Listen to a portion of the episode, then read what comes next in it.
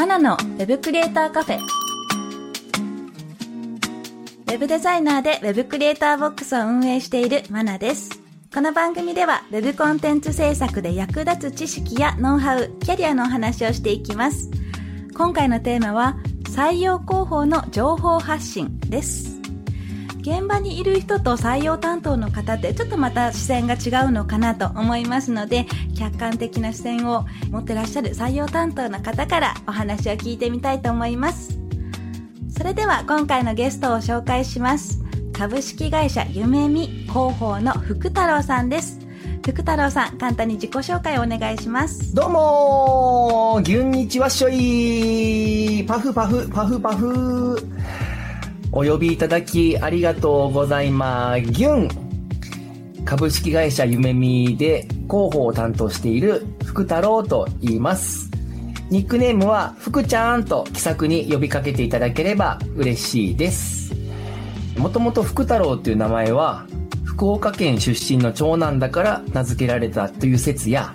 ひいおじいちゃんが薬の福太郎の創業者なのでそれにちなんで名付けられたなど諸説ありますが真相についてはおいおいお話しさせていただきます。今日はよろしくお願いします。ギュンギュン。はいよろしくお願いします。じゃあ私福太郎さんとお呼びしていいですかね？どうしましょうか？そうですね。もう皆さんにお願いしていると同じ福ちゃんと気さくに呼んでください。はい、わかりました。じゃあ、福ちゃん、今日はよろしくお願いします。よ。ろしくお願いします。では、簡単にですね、福ちゃんのキャリアについて、これまでについてですね、聞いていきたいんですが、夢見に入社する前、噂によると、V 系の、ビジュアル系のボーカルだったと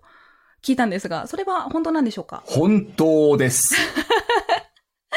そうなんですね。私もあの、ディル・アングレイというバンドがずっと好きでですね、V 系にはちょっと詳しい方なのかなと思うんですが、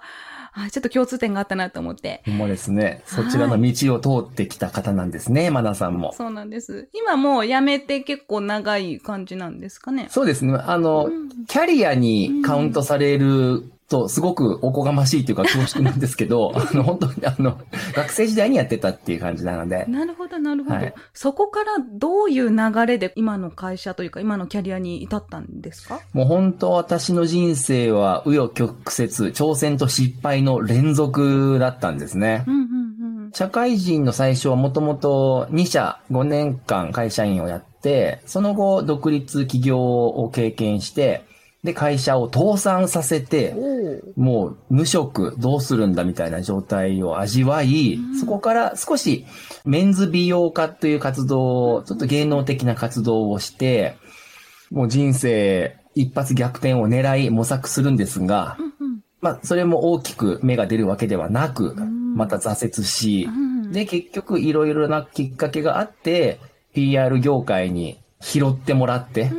で、PR 会社で2社、延べ約10年間ほどですね、コンサルタントとして修行を積んで、そして2年前に夢見に入ったっていうのがざっくりとした経歴になります。はい。今、じゃあ、ゆめみさんの方でですね、入社したということなんですが、これも何かこうきっかけがあったんですか？直接的なきっかけで言うと、うんうん夢見の代表のリファラルで入ったっていう形になってまして、もともと夢見の創業者とは、学生時代からもう20年来の友人なんですね。で、まあ、いつか将来的に何か仕事も一緒にできたらいいよね、なんて、ちょっと冗談的な話はしてたんですが、入るつもりは全然なかったんですよ。だけど、まあ、PR 会社での経験を積んでるよって話は、まあ、日々してたっていうのもあるのと、あとはその創業20年経って、ようやく初めて専任の広報担当のポジションを作るっていうタイミングに重なったっていうこともあり、なるほど。声をかけてもらったと。ですが、なかなか私も移籍する、転職するっていう決断ができなかったんですが、前の会社、PR 会社がすごく保守的な、お堅い、真面目な会社だったので、で、持ち前の、このギュンギュンっていうキャラクターを封印されてたんですよ。あ。ら、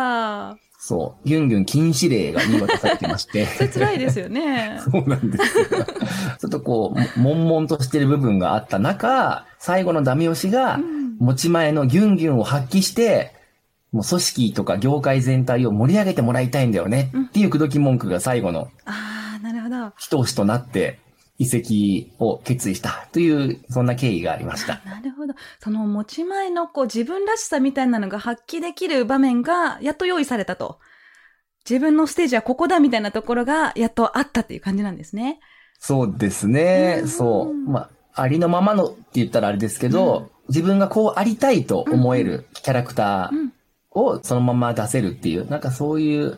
生き方っていうかあり方っていうのを体現できる、そういう環境っていうのは、やはり私にとってはすごく魅力に感じたっていうのは大きかったですあなね。るほど、なるほど。じゃあ入社して2年経って、これまであのいろんなことをされてきた広報担当としてたくさんのことをやってきたようなんですが、具体的にはどういった政策をされたんですかね？そうですうね。ん役職としては、はい。コーポレート PR うん。っていうのがメインでうん、プラス採用広報も掛け持ちするっていう役割を今担ってます。で、この2年間やってきたこと、もう本当大小合わせると細々いろいろとあるんですが、は大きく言うと、例えば、まあ、メディアリレーションズですね。まあ、うん取材機会につながるようなアプローチをするだったりとか、うんあと意外とインハウス広報はうん今回初体験なんですが、その社内のコミュニケーションの活性化、なるほど。うんんメンバー向けの情報発信とか、うんそういったところはすごく求められるっていうことが分かりまして、あ、なるほど、なるほど。えーまあ、手法としては、まあ、温度メディアによる情報発信ですね。うんうんうん YouTube で、夢トークっていう番組うんうんで、ゲストでメンバーを呼んで、はい。人柄を深掘りするトーク番組やって、自分で動画編集も全部やっちゃうとか、ノートで発信するとかですね、うんこれも初年度は月10本記事を投稿するっていう行動目標があってあ、結構ハードだったんですが、そうですよね。あの、書くだけでもすごく時間かかりますし、ネタを探すのも大変ですもんね。本当そうなんですよ。うんおっしゃる通りで。ねなので、20営業日だとしたら、2日に1本どんどん書いてる。書かなきゃいけないっていう、そういうような、千本ノック的な発信をしたりとか。あとは、採用広報の業務で言うと、そのコンテンツの拡充ですね。採用のサイトを作り変えたりとか、はいあとは合同企業説明会の参加うんで、ブース出展なんかもよくあるので、はい。週末にブース一日中立って。あ。の、コンパニオンならぬギュンパニオンとして 盛り立ててるとかっていうような場面もあったり、あとは SNS 施策で、まあ、公式アカウント、ツイッターなんかのアカウントの手こ入れで、エンジニア向けの大喜利企画っていうのを、まあ、推進したりとか、なるほど、なるほど。はい。あと勉強会プラットフォームを立ち上げたりとかっていうですね、なんかそういう大小うん含めていろいろな取り組みっていうのを地道に積み上げてきました。なるほど。ここまで聞いててちょっと思ったんですが、エンジニア向けの内容だったりとか、まあ、技術の話もあったりすると思うんですが、この辺の知識は福ちゃんいかがなんでしょうか？すごくいい質問いただきました。うんありがとうございます。はいで、実は私、うん夢見に入るまでは、うん。まあ今もなんですが、全くエンジニアリングうん。を知らない人生を歩んできました。うん。もう文系だし、自分自身何もプログラミングもできないしっていう。うん。中、いきなり飛び込んじゃったんで、うん。最初めちゃくちゃ苦労しましたね。あ、どうやって勉強されたんですか？まあ、勉強っていうのもちょっとなんか意味合いが合ってるかどうかわかんないんですけど、まあ、最低限自分自身が共通言語、エンジニアメンバーと会話できるよううん。になるために、うん。IT パスポートの資格を取得するとか、すごい。うん。座学でインプットするっていうのもうんうん。やりつつ、あとはその家庭教師的なはい。先生を社内に作ってあ、とにかく翻訳、通訳してもらうっていう、はい、そういうサポートをしてもらいながら、ちょっとずつエンジニアのカルチャーだったりとか、生態だったりとかっていうのを自分の中にインストールするようにしました。あ本当最初はう、ん。エンジニアの構造がわかんないんです。フロントエンド、サーはいバはいーサイド、テックリード、アーキテクト、なんかもうわ横文字多すぎるわいって、ほんと混乱してたんです。うんで、例えばその登壇機会があるよとか、はい。インタビューに出てほしいです。うんブースに一緒に立ってくださいとかっていう募集をかけるんですよね、はい社内でね、うんそういう場面がやっぱりあって。うんその時に、もうわかんないんで、うんエンジニアの皆さん、中で誰かいませんか？うんうんうんとしか言えないんですよあ、。そうですよね。そう。みんな振り返りますよね。本当おっしゃる通りで。それだとやっぱり誰も反応してくんなくて、うんうんうんうん私のことを嫌われてんのかなって不安になったりとか、ななんかそういう悪循環っていうかね、なかなか立ち上げが難しかったっていうのはありましたね。ね。そっからのスタートでした。かっこ遠い目。で、それからじゃあそういう社内メンターを通じてとか、まあ自分でお勉強されたりして、まあ1年くらいしたらある程度はコミュニケーション取れるようになったんですかね？1年半かかりましたねう。ん。ほんと時間かかりましたう。ん。あ、ちなみに今でも通訳には入ってもらってます。あなるほどで、結局、うんもうその専門的な話はもうできないっていうことが分かったんでとにかくこういうことをやりたいんだとか、こういう話がありますとかっていう。で、これにハマるような人とかチームとか、あとアイデアが欲しいとか、そういったことを、そのエンジニアチームのメンバーと連携する体制を作ったっていう言い方の方がもしかしたら正確なのかもしれないですねじ。ゃあまあ、あの、本当に技術的な、すごく専門的なお話になってくると、そういった方とバトンタッチしてっていう形で、こう、つなぐ役目でもあるのかもしれないですね。うん、そうですね。自分自身がつなぐ役目でもあるし、まあう、ん、うん。時にはつないでもらうっていう立場にもなるしっていう。あ、なるほど。本当一人では全てのことは仕事はできないなっていうことを改めて感じます。自分の非力さ、無力さを日々痛感しております。まあでもそういったこう弱みみたいなのを開示することで共感してもらえるようになったという感じなんですかねあ。もう、マナさん、さすがですね。もう、この話、ストーリーの肝ですよ、そこは本当に。あ、本当ですか？私もやっぱり PR 業界に10年ほど経験積んできたっていうのもあって、はい。あの、周りからの見られ方とか自分の自負心とかもやっぱりあって、プロなんでしょ？とかね。あと、代表のお友達ですしね、とかっていう、ちょっとこう、お手並み拝見されてる感っていうのを感じつつ、で、自分としてもやっぱりそれなりに経験積んできたっていう自負心もあったのでなかなかその自分の弱みだったりとかうん、できないことできませんとか、難しいですっていうのを開示するのに時間がかかっちゃったっていうのは正直ありました。難しいですよね。中途半端なプライドがいろんな邪魔をするんですよ、人間ねう。んうんもうギュンギュン言ってる割にね、っていう時期はあったんで、あったんですが、はい。うまくいかなかったんですよね。なかなかいろんなことが。う。んうん。何が原因なんだろう？どうすればいいんだろう？とかってすごいこう自問自答の長いトンネルを走りながら、考えながら、悩みながらっていう中で、うん。一人の力は限界あるってことで、もう必要に応じて助けてもらう力を借りるっていう、そういうスタンスを変えたっていうことで、なんか大きく関係性だったりとか、うんうん周りから見られ方、動きっていうのが、なんか質が変わったんじゃないかなっていうのは振り返って感じるところではあります。そうですね。で、なんか逆の立場で考えると、うん相手からこう、チームのメンバーからこれ難しいです、できないですって言われたら、私だったらまあ助けるかなとか、他のやり方考えるなっていうふうに思うので、周りはそこまでバカにしたりとかはないと思うんですよね。うん、やってみたら結構大丈夫だったっていうことがあると思うので、うん、そういうマインドセットが大事ですよね。そうですよね。で、特に私の場合は、もういきなり入社初日から、自己紹介から、全メンバーの前で、皆さん、ギュンにちは、ギュンギュンですっていう、もういきなりギュンギュンキャラから入ったっていうのもあるので、とにかく、もう組織として、うん。ちょっとびっくりしちゃったっていうか、えあの、はい、まあ、異分子が入ってきたみたいなね、ちょっとそういう見られ方をしたっていう、自ら十字架を背負った部分もあったので、なおさら時間と労力かかったなって思ってます。あそうなんですね。まず、でもそこまではっちゃけた方が何でも言いやすいような気はしますけどね。今となってはね、辛い時期は本当しまったーって何回も思いましたけどね。そうなんですね。あの、福ちゃんの場合は、ツイッター、今で言うと、うん X ですかね。うんはい。X をこう、うまく活用してるというふうにお伺いしたんですが、うん X を活用するにあたって、こう、何か決めてることとか、こういうふうにやろうっていう信念みたいなのあるんですかね？そうですね。私、個人としては、うんもう本当に言うと99ぐらいこだわりポイントがあるんですが、おまあ時間の関係もあるので、4つぐらいに絞ると、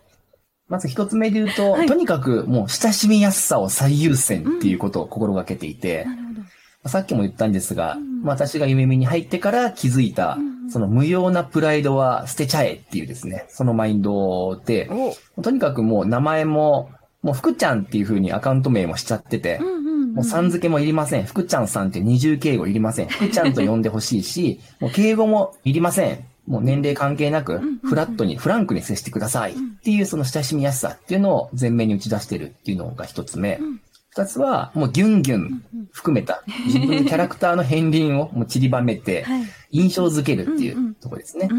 心がけていたり、あとはその共感をしてもらうための自己開示もすごく大事にしていますね。うん自分の弱みとか、あとは失敗談とかももう開けっ広げにどんどん出していくと、かっこつけないっていう。のをやってますね。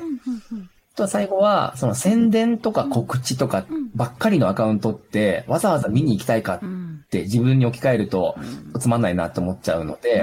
うん。な、なるべく告知宣伝を排除して、とにかく、もう自分のキャラクターだったりとか、価値観とか考え方とか、うん。なんかそういったことを発信するようにっていう、この4つが特に心がけているポイントですね。あ、なるほど。それによってこういろんな方から声かけられたりとかもあるんですかね、実際に。そうですね、おかげさまで、まあ時期的なものもあったと思うんですけど、はい気軽に来やすく、まあ、福ちゃんって言って呼びかけてもらうことが増えたし、あとはその、リアルに会いましょうっていう機会もすごく増えてますね、おおかげさまで。そうなんですね。うーん、嬉しいで、です、実際に会ったりもされるんですねうん、そうなんですよ。個別に、まあ、ランチ行こう、飲み行こう、お茶しようとか、うんうん。壁打ち付き合ってほしいんで、ちょっとズームで繋いで話したいとかっていうようなお声掛けをいただくっていう、もちろんこちらからもするんですが、うんうんなんかお互いにこ気軽に声をかけ合えるような、そういった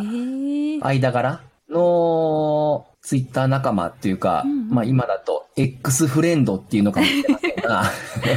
増えてますね、おかげさまで。なるほど。じゃあ、それで、あの、福ちゃん採用の方にも担当されてるかと思うんですが、そこから採用につながったりもするんですかね？まあ、そうですね。その、採用ナーチャリングっていう観点ももちろん持ってはいるのはいるんですけど、うんそこまで直接的ではないですけど、うんうんカジュアル面談につながるとかっていうことは。最近増えてきてますかね。あ、そうなんです、ね。うん、この1ヶ月間でも5件、6件ぐらいカジュアル面談、うわ、すごい。はい、につながってたりはしてます。まあ、一応この今、福ちゃんとね、お話ししてるのも、カジュアル面談を体にお話をさせていただいてますので、こんな感じで気軽に話せますよっていうとこなんですかね。ねそうなんですよ。だから私からすると、なんか福ちゃんと話してなんか、そんな得るものメリットあるのかなって不思議な部分もあったりするんですが、なんかこう、珍獣と喋ってみたいっていう感覚だと思うんですが、おかげさまでお声掛けいただいたりとか。あ、そうなんですね。まあ、それくらいカジュアルでいいよっていう感じなんですかね、じゃあ。ですです。もう全然カジュアル、もう雑談しましょうっていう、そんなノリで全然 OK ですね。あとは、新卒メンバーから入社してうん、すぐに直接会った時に、ウェルカムパーティーの初日に、ああ、いつもツイッターで見てる福ちゃんだみたいな。一緒に写真撮ってくださいとかっていう、なんかそういうような声掛けをいただいたりうんうんして、まあなんかめっちゃエモいな、この状況って感動しちゃいました。そうなんですね。じゃあ今なんか話を聞いてて、あ、福ちゃん会ってみたいなとか、ゆめみさん入ってみたいなっていう方に、ゆめみ入ったらこんないいことあるよみたいなポイントってありますかね？結構、ぶっ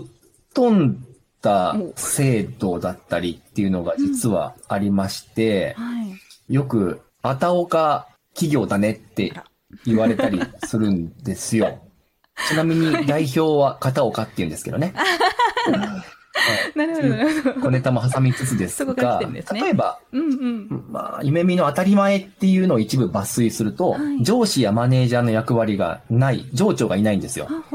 で、人事効果査定ノルマなしう。ん。で、給与自己決定制度っていうのがあって、ー納得できるお給料の金額を自分で決めるっていう、ええそういう仕組みになってたり、はいあ。とは、有給取り放題制度。もう法定有給を超えても無制限に取り放題になってたりとかうんう、んあと勉強し放題、副業し放題、フルリモし放題などなどですね、働きやすい環境。で、夢見は成長環境ナンバーワンっていうのを歌っていて。とにかくエンジニアとかデザイナーが最も成長できる環境を作ることを目指していますう。んうんなので、成長意欲溢れる、もう学びたい、成長したいという、そういう気持ちが溢れる人には、非常にですね、自分を高めるっていううん。ことにつながりやすい環境なんじゃないかなと、そう私は感じています。でも今こうバーッと聞いた感じだと、すごいぶっ飛んだ人も応募しそうじゃないです？なんかもう、あ、給料じゃあ年収5000万で、休み放題でとか、そんな人来ないです？えっとね、そう、あの、その懸念は、やっぱりこの制度をぶち上げるうん。タイミングで、社内からもやっぱり上がったらしいんですよ。で、まあ、その可能性もあるよねっていうので、うんとはいえ、もうエイヤで組織変えないと、もうこの次のステージいけないということで、結婚したんらしいんですけど、はい。結果的には、そんなぶっ飛んだ人は出てないみたいですね。そうなんですね。というのが、すごい設計が巧みでうん、うん例えば給与自己決定制度で言うと、やっぱりその、お給料の不満って高い安いもあるけど、自分の貢献度とか能力に見合ってるかどうか、うん納得感っていうのが一番大事だっていう結論に達したらしくて、やっぱ20年会社やってるとそういったことが見えてくるっていうのがあって、うんで、自分で宣言するんですよ。しかもそれを Slack 上で金額も添えて全員の前に開示するんですよ。ほうほうほう。で、同僚3人以上からのレビューをもらうっていう条件がついてます。なるほど。そこで出てくるんですね。この、いけるかどうかっていうのが。はい。で、仲間からの、まあ、グッドモア的なですね、そういったレビューが入って、うんそのレビュー内容を参考にして最終的に自己決定しますっていうルールになっているので、なるほど。極端なことにはなり、市場原理をうまく活かしてるっていう なるほど。あいつ5000万釣ってるけど、そんな働いてねえぞみたいな声も出てくると。そうですね。それはちょっとやりすぎなんじゃないのみたいな、そういった声もうん 出てきますよね。あると。えーあとはその、うんスキルと、その自分の年収レンジを可視化するような、そういった、うんうんまあ、一覧表なんかも、社内外すべてうんオープンにしてるので、うんうんもう誰が見ても、まあ、納得感のある、まあ、このレベルにいるので、ここからここまでの年収レンジですね。この中で決めましたっていうふうに、一応枠組みは用意はされてるっていう感じです。なるほど、なるほど。じゃあその制度を使うとか、まあそういう夢見の当たり前っていうところを定着するにあたってチームワークっていうのがすごく大事だと思うんですが、もうそれがある前提で、もう根底からそういう皆さんで作っていく、そういう制度なんですね。そうですね。うんうん。うん、うん。それはもう、あの、ティール組織っていううんあり方っていうのを夢見は、もう社会実験の場として自社でやってしまおうっていう代表の英断によって今素は晴らしい。うんそれをやりきろうとしてますね。なるほど。で、それを世に PR していくのが福ちゃんですという感じなんですね。まあ、おこがましいですが、そうですね。その発信の一助として私も貢献したいなと考えております。なるほど、わかりました。それではここでリスナーさんからお便りが届いてますので、福ちゃんにも聞いていただけたらと思います。はーい。えーペンネームはるこさんからメッセージいただきました。まなさん、こんにちは。こんにちは。私は今大きめの中小企業で一般職として働いているのですが、たまたまこのポッドキャストに出会い、まなさんの本で勉強しているものです。先日、駆け出しちゃん、布施田さんが出られていた回で、ウェブデザイナーは中級者から、エンジニアなら初心者からでも企業さんに求められているという世の中の流れを知りました。私は副業や転職を考えていて、スクールのコース選びをしていたのですが、世の中の流れを考えると、ウェブデザイナーよりもエンジニアのコースの方がいいのか、と迷ってしまっています。ウェブデザイナーとエンジニアの違いもわからなかった私に、ポッドキャストを通じて興味を持たせてくれたマナさんに、ぜひアドバイスをもらいたいです。ということですね。でこの方、あの、服飾の専門学校に通っていたっていう背景もあったみたいで、まあ、デザイナーに最初は興味を持っていたということです。で、まあ私からのアドバイスで言うと、私ももともと実は服飾を専攻していたので、デザインが好きで、好きな方を選んで、デザインから入ったんですね。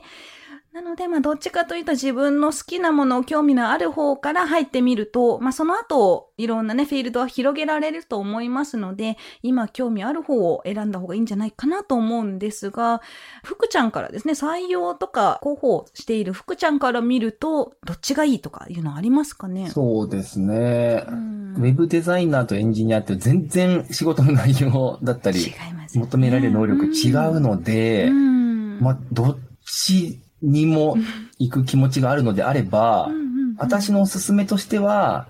収入面っていう軸で見ると、もうエンジニア一択だと思いますね。確かにそれありますよね。うん。もうとにかくもう時間単価が全然フィーの設定、うん世界線が違う、うん桁が違うなと思うのと、あと本業につきながら副業とかもいくらでも見つけられやすいんですよね。うんうんうんうんというところを考えると、夢見の候補、福ちゃんという立場からは、うんうん。エンジニアでがっつり稼いで、うんうん。で、趣味でデザインをやってもいいんじゃないかなって思いますね。確かにそれありますね。金額面で見ても私もですね、就職のしやすさだとか、そういうところを考えるとエンジニアの方がやっぱり市場も大きいですし、海外でも通じやすいっていうのはエンジニアの方がやっぱ強いので、そっちかなと思うんですが、どっちを取るかですよね。好きな方、興味のある方を取るか、もう本当にお仕事として選ぶか、どっちかかなと思います。うん。優先する方をまず目標値ですね。目標を設定を先にして、そこから考えるのがいいんじゃないかなというアドバイスです。はるこさん、参考になれば幸いです。メッセージありがとうございました。はるこさん、ありがぎゅん。ありがぎゅん。それでは福ちゃん、今日いかがでしたか？とにかく私今日初出演させてもらったんですが、はい、もう、マナさんの人間力 キャラクター、もう本当にもうやられました。持ってかれました。あら、ありがとうございます。はい。マナさんの進行でスムーズに私のギュンギュンな一面を引き出していただいて。引き出せましたかね、大丈夫ですか？私、あんまギュンギュン言ってなかったですけど、大丈夫ですかね 大丈夫です。あの、ゲストをきっちりとこう立てていただくっていうことも含めて、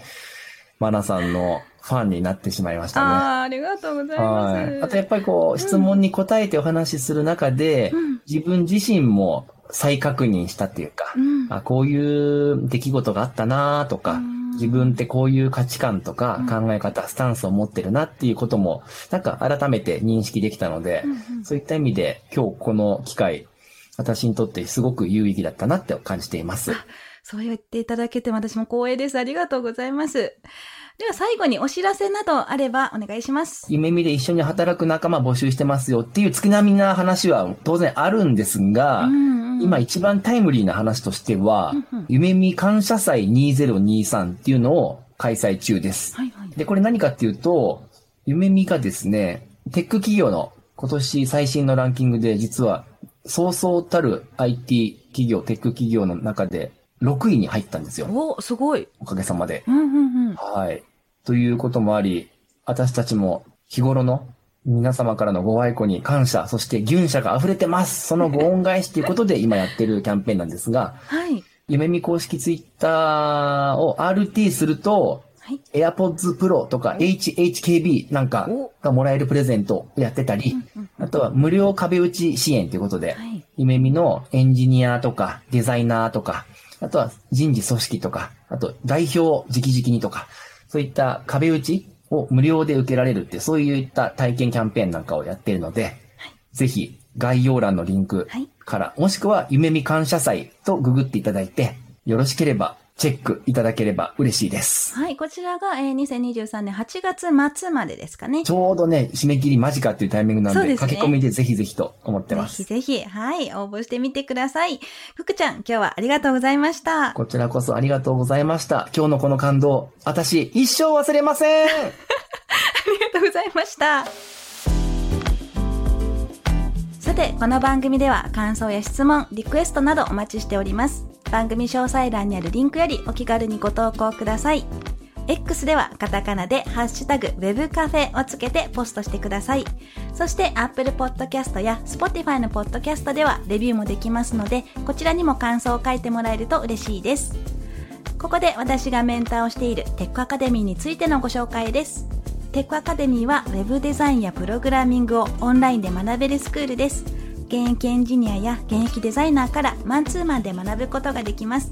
副業案件の提供を保証するテックアカデミーワークスもあるので、ぜひテックアカデミーと検索してチェックしてみてください。またお会いしましょう。Web クリエイターボックスマナでした。